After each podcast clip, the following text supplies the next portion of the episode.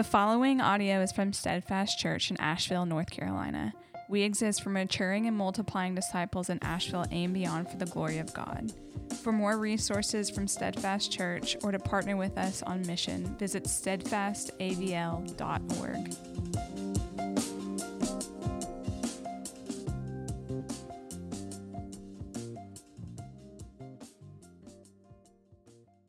Good morning, church. How are we? Man, it's good. Some, this half is good. You guys are quiet. That's fine. It's fine. We'll wake up in a little bit here. It is 1020. So, um, so glad you're with us. If you are new around here, um, man, I'm, I'm just so thankful that you would choose to join our family this morning. This is a family. We're not like a family, we are a family. Um, and we're, we're honored that you would come to our home today. And I, I, hope that you feel at home. I hope that you feel welcome, that you belong here. Um, and, you know, week by week, that, you'll, that bond will grow tighter and tighter. Um, I got a couple things to announce to you really quickly before we get into today's text. Um, number one, as you saw on your way in, uh, today is our community group leader meet and greet. Um, we take community really seriously around here. That's the way that this big room gets smaller, uh, is by us scattering into homes in smaller groups, in community groups. And so we have 17 different community groups that'll be meeting around the area uh, over the course of this next semester. On your way out, um, there's a little uh, card here that people will be handing you. And this has the list of all the group leader names and the, and the location that they're meeting in. And then there are balloons that are numbered and they correspond with this. So if you're new here or if you've been around for a while but you have not gotten plugged into a community group, um, this is your chance to sort of speed date, meet the leaders, uh, and figure out time, location, all that stuff, what works for you. Um, and we'll be getting started with the community group semester here pretty shortly, so in the next couple weeks. So um, we're hopeful that you'll just meet some people uh, and find a place to, to, you know, I know the, it's uh, generic phrase, plug in to community, but I don't know what else to say, right? To get involved in the life of this congregation. So that's the first thing. Uh, second thing, I got word this morning that, um, so we have partnerships in Tanzania and um, uh, church planting partnerships, Compassion International partnerships, and I got word this morning that one of the churches that has been planted uh, through our church in Tanzania uh, was having a celebration for uh, a building that was constructed that they're moving into this morning, or I guess it's already happened, right? So, yeah, we're praise God for that. God is doing so much in uh, Tanzania, uh, in Mtwara and Masasi specifically, the southeastern part of that country, and we get to play a little, little bit of a part in it. And um, I'm hopeful over the coming weeks and months we can tell you more about what God is up to there because it is absolutely incredible. Um, the stuff that you know that you see in the Scripture is like happening there right? The apostolic movement of church planting. It's, it's phenomenal. Um, third thing is this in two weeks from today, I'll start a new series. Now, usually we preach through books of the Bible at a time. We just finished the book of Titus. Um, but in, in two weeks, I'll start a series called Shifting Sands Navigating Cultural Change. And I've been working on this series uh, on and off for the last two years. Um, it's more topical. Now, let me just preface this is not meant to be a hot button issue sermon series, though we will not avoid any hard topics.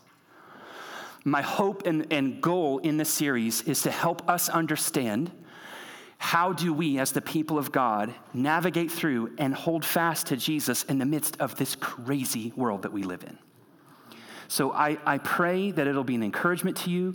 I hope that you will plan to be here. It's going to be about eight weeks long. And so we'll start in two weeks. That's September the 10th. Um, I pray that you'll come, that you'll make it a point to be here every single week during that series. And I also would ask you to be praying for people that you can invite neighbors, friends, coworkers, okay, who may not believe the same things you believe right? Who might be adamantly opposed to the things you believe uh, who might be have a different set of cultural values. Invite them right? This is going to be an important series in the life of our church so i pray that you will be here for that. Okay i think that's all three of the things that i have to say but for the next two Sundays, uh, we're going to do a series, uh, uh not a non series, two sermons that are sort of stand apart from each other. And today we're going to be in Psalm 32. So if you have your Bible, and I hope you do, uh, go ahead and open to Psalm chapter 32. If, you're, if you don't have a Bible, uh, you can use one of those hardback ones in the pew there. It's going to be page 432. 432. As you're turning there, um, Let's see how well you know your civics. Can you finish this sentence for me? We hold these truths to be self evident that all men are created equal and have been endowed by their Creator with certain unalienable rights, among which are life, liberty, and the pursuit of happiness. Now, I find that fascinating, right? That happiness, or at least its quest, is so essential to being American that we made it part of our founding documents. Now, you might or might not know this, but Thomas Jefferson, who is largely um, credited for writing most of the Declaration of Independence, um, borrowed or lifted that phrase, the pursuit of happiness, from the English philosopher John Locke. And um, Locke believed that the pursuit of happiness was actually essential to humanity itself. He even, um, in, a, in a 1690 essay on human understanding, he said this The necessity of pursuing true happiness is the foundation of all liberty. Now, Locke knew that humans are by nature joy seekers. And, and so, for a society to be created that is set up for human flourishing, it, it, must be that humans have the ability to seek their happiness. But he also distinguished, in later writings of, of Locke, he distinguished between what he would call true happiness and imaginary happiness, or true pleasure and false pleasure, which would be defined by radical self interest. So, things like excessive materialism, hedonism, seeking popularity, superficial relationships, impulsive gratification, escapism, avoiding responsibility, chasing trends. Does any of that sound familiar? Are what Locke would call false pleasures or imaginary happiness. Now, it is my argument that it is precisely our pursuit as people of imaginary happiness, false pleasures, that, that has kept us bound. So, how can we really be free? How can we really be happy? Psalm 32 is in the Bible to help answer that question. Now, Psalm 32 is uh, in the superscription, you'll see it says a maskil of David. We don't exactly know what the word maskil means. But the root word has to do with um, contemplation or instruction. There are 13 Psalms that are designated as maskils. And so there are multiple pauses in the text. The word Selah, which is a, a, a sacred pause. What I want to do, I'm going to just read the entire text. It's 11 verses, and I'm going to read it slowly so that we can absorb it. And then we're going to make some observations on the entire thing. So join me. I'm going to read. You can follow along. Psalm 32. Blessed is the one whose transgression is forgiven, whose sin is covered. Blessed is the man against whom the Lord counts no iniquity, and in whose spirit there is no deceit. For when I kept silent, my bones wasted away through my groaning all day long. For day and night, your hand was heavy upon me. My strength was dried up as by the heat of summer. Selah. I acknowledged my sin to you, and I did not cover my iniquity. I said, I will confess my transgressions to the Lord, and you forgave the iniquity of my sin. Selah. Therefore, let everyone who is godly offer prayer to you at a time when you may be found. Surely in the rush of great waters they shall not reach him. You are a hiding place for me. You preserve me from trouble. You surround me with shouts of deliverance. Selah. I will instruct you and teach you in the way you should go. I will counsel you with my eye upon you. Be not like a horse or a mule without understanding, which must be curbed with bit and bridle, or it'll not stay near you. Many are the sorrows of the wicked, but steadfast love surrounds the one who trusts in the Lord. Be glad in the Lord and rejoice, O righteous, and shout for joy, all you upright in heart. This is God's word. Thanks be to God. Be to God. Let's pray. Oh, Father, what a gift, what a joy to be together um, as a family, as the people of God, um, a people of your own possession. Pray, Holy Spirit, that in this moment, as we have your word open before us, that you would speak to us, that you'd speak through me. You know, Lord, the, the effort um, that I have put into to writing this sermon, and yet um, I'm a human, I am, I'm fallible, and, um, and so I pray that you would take this attempt to communicate your word and, and make it piercingly true and real to the hearts of the people in this room for your glory and for our joy. I pray this in the beautiful name of Jesus. And everybody said, Amen. Amen. Okay, um, so what I want to do, I, don't have time to go through all 11 verses verse by verse. So what I want to do is I want to take this psalm kind of as a whole and just make some observations about it. Um, and I'll hit verses here and there along the way. But um, we'll start with just at the very beginning here. And he says, blessed or blessed. Uh, I always thought that was interesting. We say blessed a lot, but we don't say like stressed. I'm too blessed to be stressed. So, blessed is the one whose transgression is forgiven, whose sin is covered. Blessed is the man against whom the Lord counts no iniquity, and in whose, whose spirit there is no deceit. For when I kept silent, my bones wasted away through my groaning all day long. For day and night your hand was heavy upon me, my strength was dried up as by the heat of summer. If you're a note taker, you can write this down. Um, the first thing I want to point out to you is the barrier to real happiness. The barrier to real happiness. He starts by saying, blessed. This word can be translated as happy. Happy is the man, okay? It's the idea of being completely fulfilled. Um, I've got my life back, right? And who doesn't want that? Isn't that what all of us are after? And who, according to this text, are the people in this world who are really happy? The forgiven, the covered. So, this is really interesting. In order according to this text, in order for us to find real and lasting happiness, we must be willing to admit two things. Number one, that we actually need forgiveness. And number two, that we can actually receive forgiveness. That is a tall order in this modern progressive society we live in, isn't it?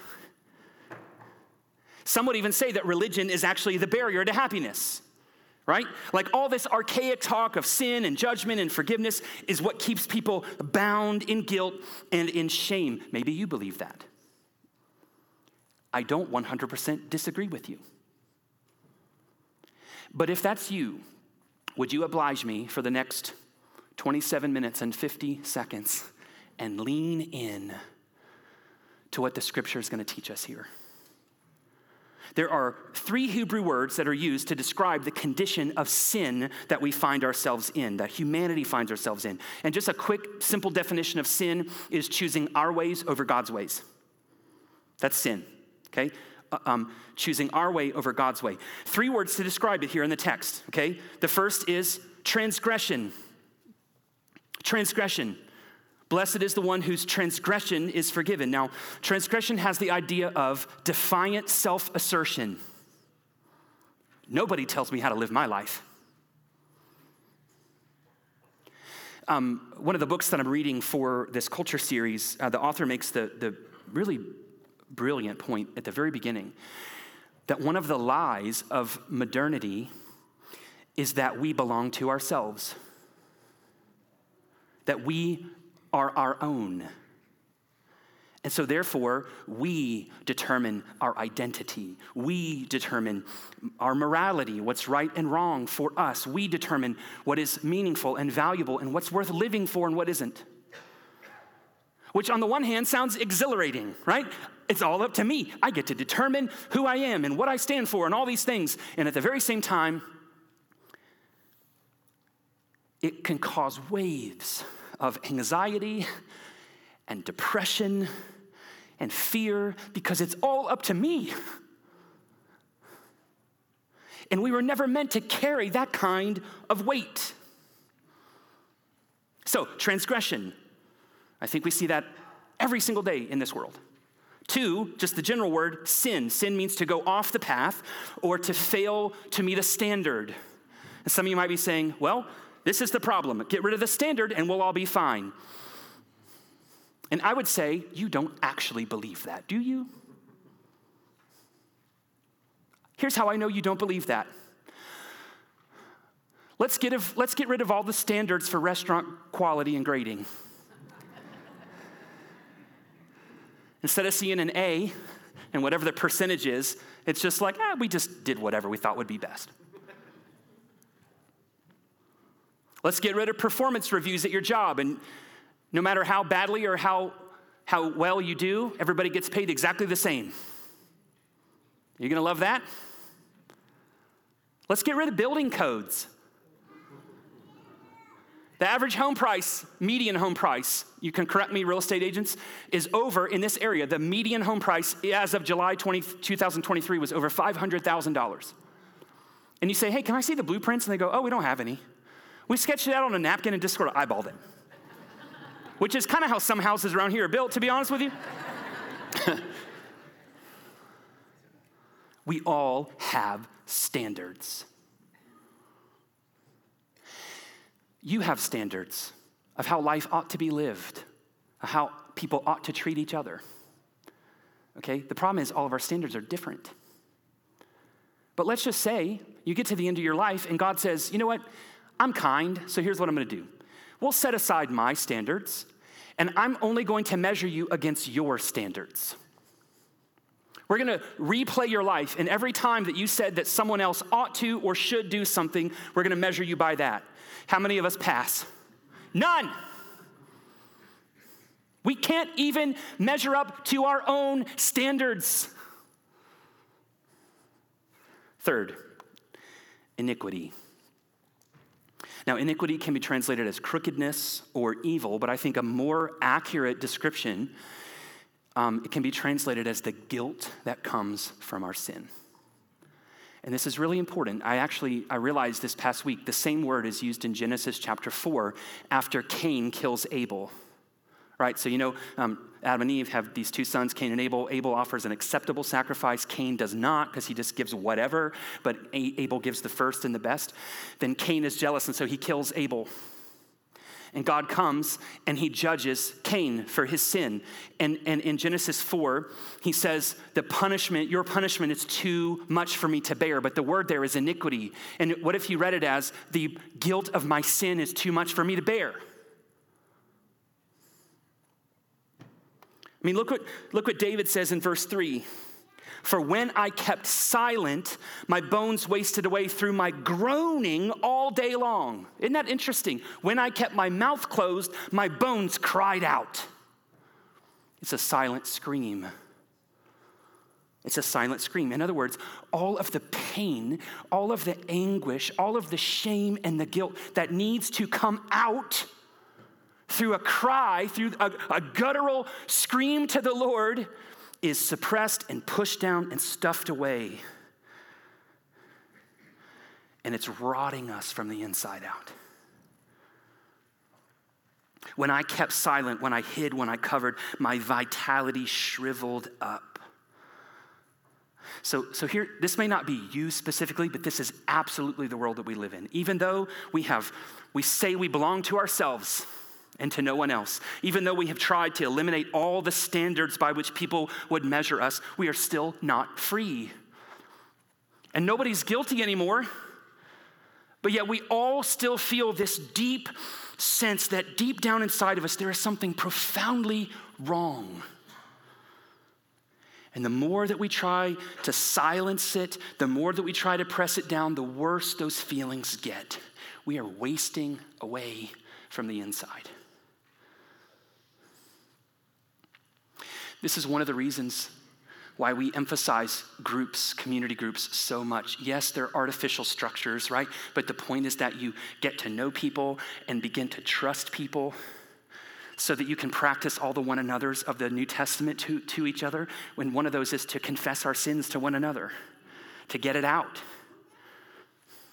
So I hope that you'll take us up on that offer. Now, that is the barrier to real happiness. But I want you to see next the door to real happiness here in verses 5 and 6. Notice uh, he said again in verse 1 Blessed is the man whose sin is covered. But now, here in verse 5, he says, I acknowledge my sin to you, and I did not cover my iniquity. I said, I will confess my transgression to the Lord, and you forgave the iniquity of my sin. What is all this business about covering? This is a direct reference back to Genesis chapter 3. If you remember, God created our first parents, Adam and Eve, in his likeness and his image. He put them in the garden. They were naked and unashamed, which meant not only were they physically unclothed, but they had nothing to hide from each other. They were open, they were honest, they were vulnerable. That lasts about two pages. Until they believed the lie of the enemy that they could belong to themselves. What did the enemy say? You will be like God. Right? Oh, we can be autonomous. We can be like God. We don't have to be under God's authority. We can be an authority to ourselves. And as soon as they believed that lie, sin entered the world. And with sin came guilt and shame and fear and self focus. And what did they do as a result of their sin? Class? They covered. They sewed clothing for themselves out of fig leaves. And then what did they do? They hid from God. God came walking in the cool of the garden. He said, Where are you? And it's not like God didn't know where they were. They hid, they covered. It's, it's almost as if, and I think y- your heart would tell you that this is true. The moment that we choose our way over God's way, it's almost instinctual that we begin to cover and hide.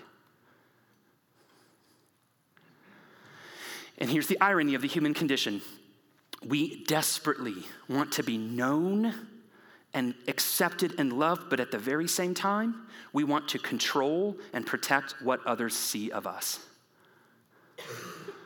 That's the reason you got that little sticker over the webcam on your laptop, right? Why do we, eh, on the one hand, want to be known, and the, on the other hand, want to protect what others see of us, what image of us they receive? Because we know, we believe deep down that if anyone knew the real us, they would run because we are almost never the person that we say we are, almost never the person that we want to be. So, what do we do? We build walls.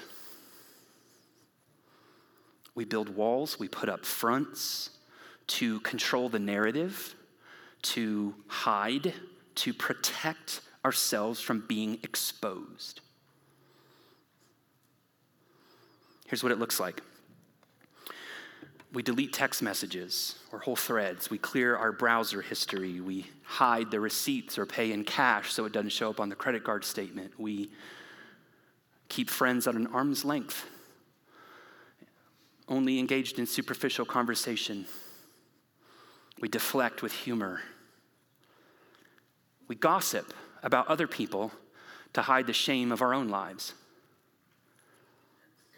We run at a frantic pace, just keeping ourselves busy so we never have to sit with our, with our own thoughts. We obsess over things like beauty to try to hide the ugliness that we feel. We obsess over success and achievement to cover this gnawing feeling that we will never be enough. I wonder if that's you today. Others of us build walls to shield us from taking responsibility for our own sins. And we'll say things like, Look, I know it's not good, but it's not my fault. You don't know my mom.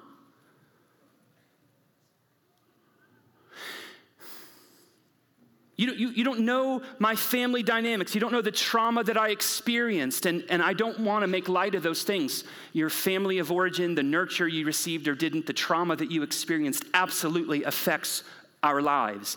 But those things are not what causes our sin. Do you know what causes your sin? You do. Do you know what causes my sin? You do. No, I was kidding. I do. I had to break the moment, okay? It was getting too serious in here.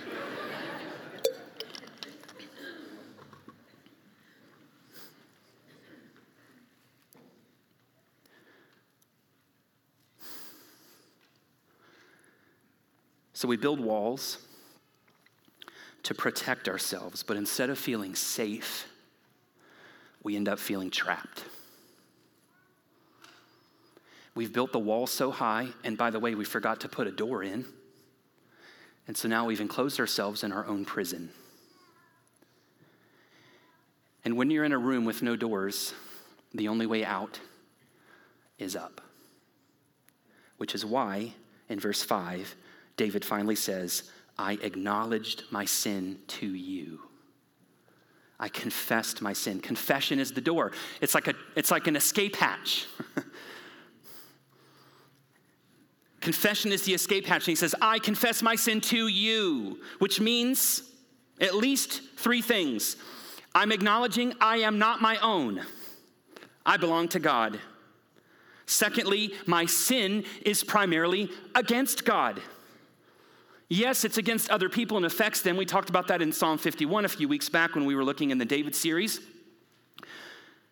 But my sin is primarily against God because God is the one who has the plumb line. God is the one with the standard. And we have to acknowledge that we have failed to meet God's standard. We don't already know, we know that we don't already meet our own standard, neither do we meet God's standard. And so we acknowledge, my, I am not my own. My sin is primarily against you, which also means only you, God, can do something about it. And what happens, church? What happens when we stop hiding and we stop blame shifting and we stop trying to protect ourselves and we start getting honest and we start owning up and we start taking responsibility for ourselves and for our sin? It's right here in the text. I acknowledge my sin to you. I did not cover my iniquity. I said, I will confess my transgressions to the Lord. And what happened?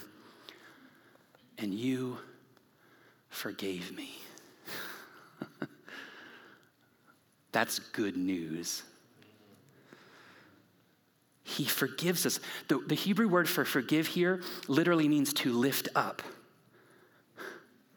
So I have surrounded myself with this wall that I've built. It's become a prison. The only way up is out. I mean, it's the only way out is up. So I confess my sin, and the Lord forgives me, and He lifts me out.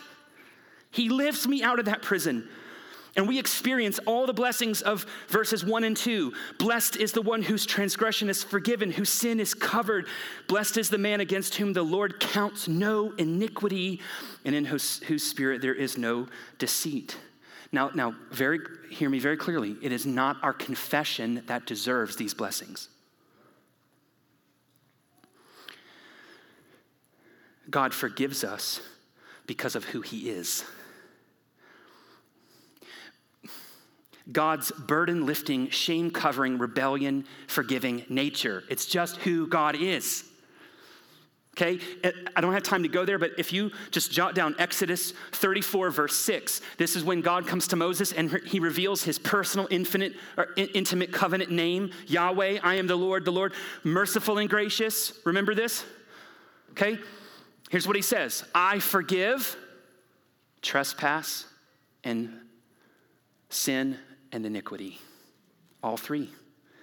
Now, David was absolutely confident in who God was. He just didn't know how God was going to carry that out because he knows that God is just. And if God is just, he can't just say, ah, it's okay, I forgive you, and sweep it under his, you know, e- eternal rug. There's got to be a payment. There's got to be justice in order for forgiveness to come. And David knew that God was forgiving, but he didn't know how he would forgive. But you and I know.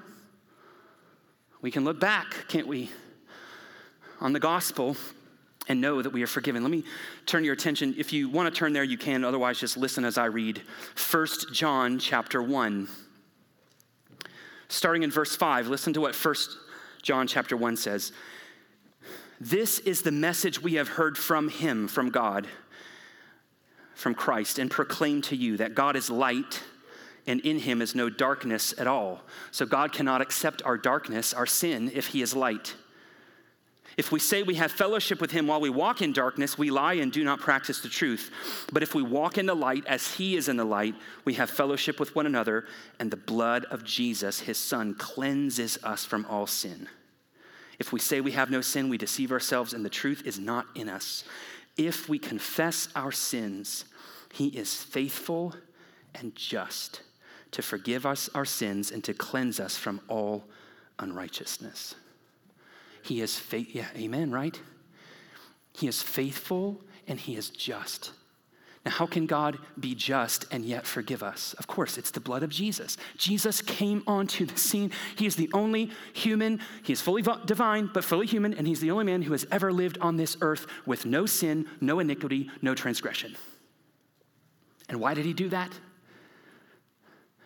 As your substitute, to live the life you could never live. And Jesus took all of our guilt and our shame and our iniquity and our transgression and our sin upon himself at the cross.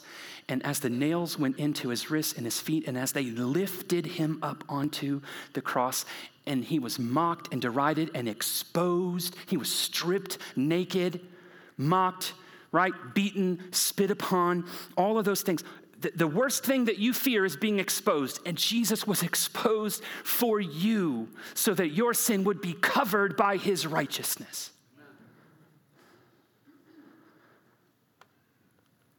Isaiah 53 puts it very bluntly the Lord laid on him the iniquities of us all. And by his stripes we are healed. You and I can confess our sins because Jesus died for our sins. But verse 6 reminds us let everyone who is godly offer prayer at a time when you may be found. Do not delay in confessing.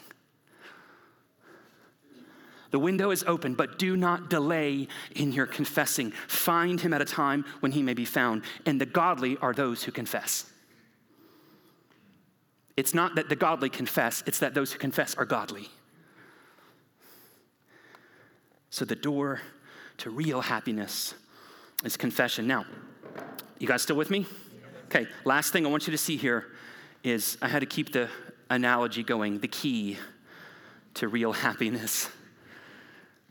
I know it's cheesy, okay? You try coming up with sermon points.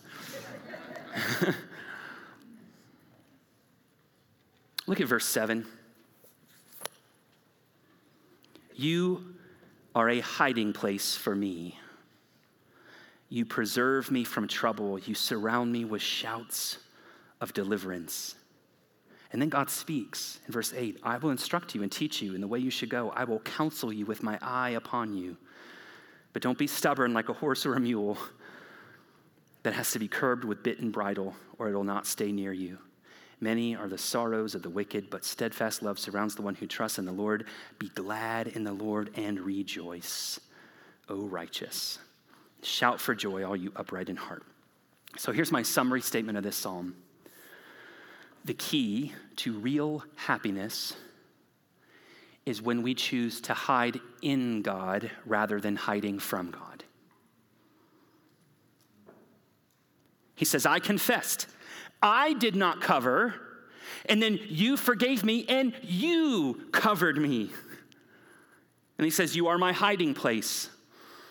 My hiding place. That means you, you preserve me, you protect me. And then he says here, You surround me with shouts. Another translation of that is songs of deliverance. Okay, the same language is used back in the, the book of Zephaniah. If you know Zephaniah chapter 3, when, when God says through the prophet Zephaniah, I, I, will sing over my people with, I will exult over you with songs of love and adoration. And, and, and, and we, we read that line. This is God speaking that I will sing over my people. And it makes us, if we're honest, a little uncomfortable. How many of you, it's by show of hands, kind of hate it when people sing happy birthday to you? A few of us? Okay. Especially like at the office or whatever that gets you that sheet cake from Ingles and sing happy birthday? Why is it hard?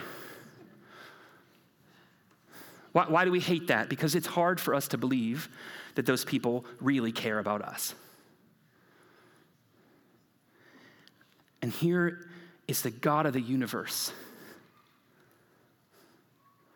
who says, You belong to me, and I delight in you so much that I will sing songs of joy over your life. That's how he sees you. In Christ, that's how he sees you. He loves you, he delights in you, and there's not a thing you can do about it. so, what should our response be to that? Receive it, take refuge in it, rejoice in it. Rejoice in it. And now here's this promise God speaking in verse 8 I will instruct you, I will teach you. I will counsel you. My eye will be upon you. That is not his eye upon us like he's just waiting for us to mess up. Right, he's like looking out and like, aha, I knew I shouldn't have given you grace. It's not that at all. It's a loving parent who's keeping an eye out for their child that they love so much.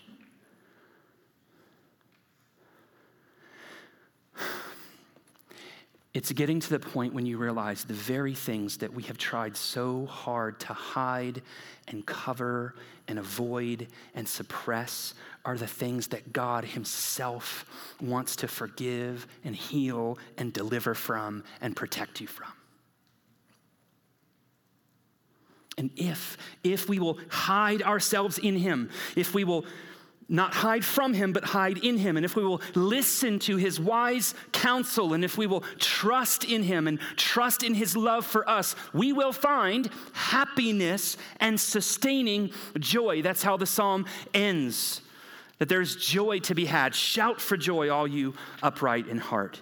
And ironically, the more that you and I, the, the more loved and accepted by God that we feel, the easier it becomes to not only see, but to confess our sin and our failure.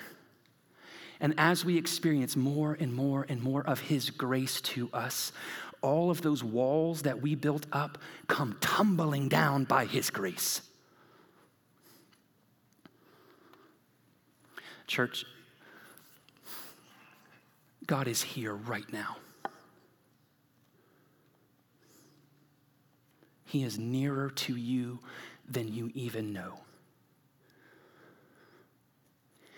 And He is calling you to confession, not to shame you, not to put you down, not to add more weight to your life, but to free you,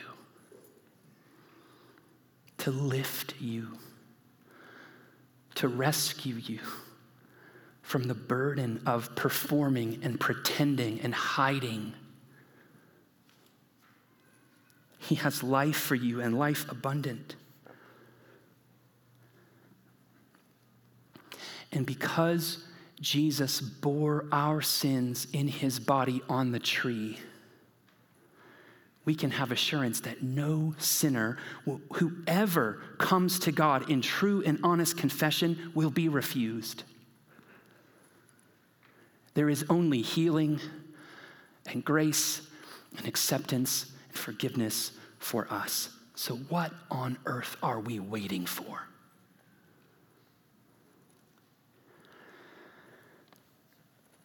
Now, that's the end of my sermon. Here's what I want to do I, I do have three questions for you, but I, instead of reading them all one by one, I just want to leave them on the screen for you. And this is going to be a prompt for you during communion, okay? But before we get to the three questions, I want to read you something from the Heidelberg Catechism. The Heidelberg Catechism is from the 1500s, and it's just a, a, a series of questions and answers um, from the Lutheran tradition. But I think it's really important. It says this Who are to come to the table of the Lord? This is what we're doing next in our services, response through communion. Listen to what it says Those who are truly displeased with themselves because of their sin, and yet trust that these sins are forgiven them and that their remaining weakness is covered by the suffering and death of Christ. And who also desire more and more to be strengthened in their faith and to amend their life. But hypocrites and those who do not repent eat and drink judgment upon themselves. So here's what's before us. As we come to the communion tables, um, confession is not a groveling self flagellation of how wicked and bad we are. It is simply us choosing not to hide anymore from God and running back to our Father who loves us so much that he sent Christ to die for us. And so, as these questions are up on the screen, you can, you can just sit there with, with them and contemplate them. And when you're ready, you can come to these tables. These tables are a reminder of what Jesus has done for us his body broken to bring healing and wholeness to our lives, his blood spilled to cover our sin, to wash us clean from unrighteousness, and to cover us in the righteousness of Jesus. And so we come in confession, yes, but we come in joy and in thanksgiving that God did something about it. We come with gratitude that He loved us so much that He gave His only Son for us. And so we can come to these tables taking a piece of the bread, dipping into the juice or the wine, and it's just a little symbol. It's, it's for you to smell and taste and take into your body as a way of your senses remembering this beautiful truth of the gospel. So I'm going to pray for you. I'm going to give us a, a, moment or two of silence just to quietly reflect. These questions will stay up on the screen during our entire communion time. Um, and so you can just sit with them. And then um, when I give the signal from the back row, if you're ready, you can start coming forward and then we'll go row by row. If you're not ready, just stay where you are until you are ready. But there has to be an order to this, right? So we're going to start in the back and make our way to the front. If you're not a Christian, please don't take communion today. If you are a Christian and you just don't feel like receiving communion, that's okay. Um, but this meal is here for you as a reminder of the grace of Jesus. So let me pray, and then um, we'll be silent for a minute or two, and then we'll move into our time of response.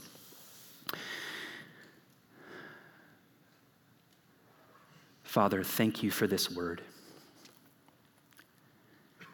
Thank you for the beauty of Psalm 32 and how, even though it was written thousands and thousands of years ago, it speaks so poignantly to the issues of our day and the issues in our hearts.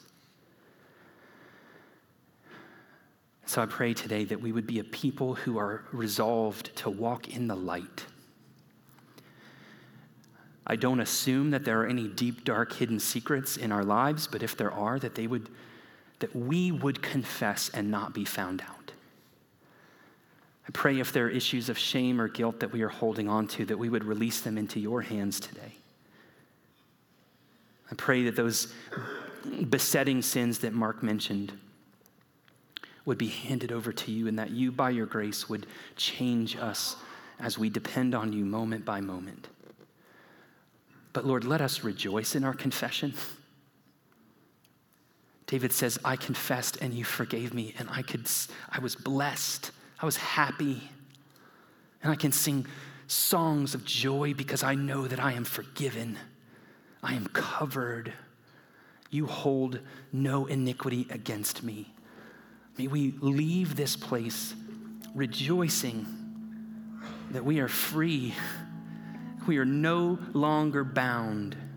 And if there be any in this room this morning who have not trusted in the mercy of Jesus, pray this morning that today would be the day of salvation, that we would finally let go of trying to manage our lives, and that you would rescue us from the prison of ourselves.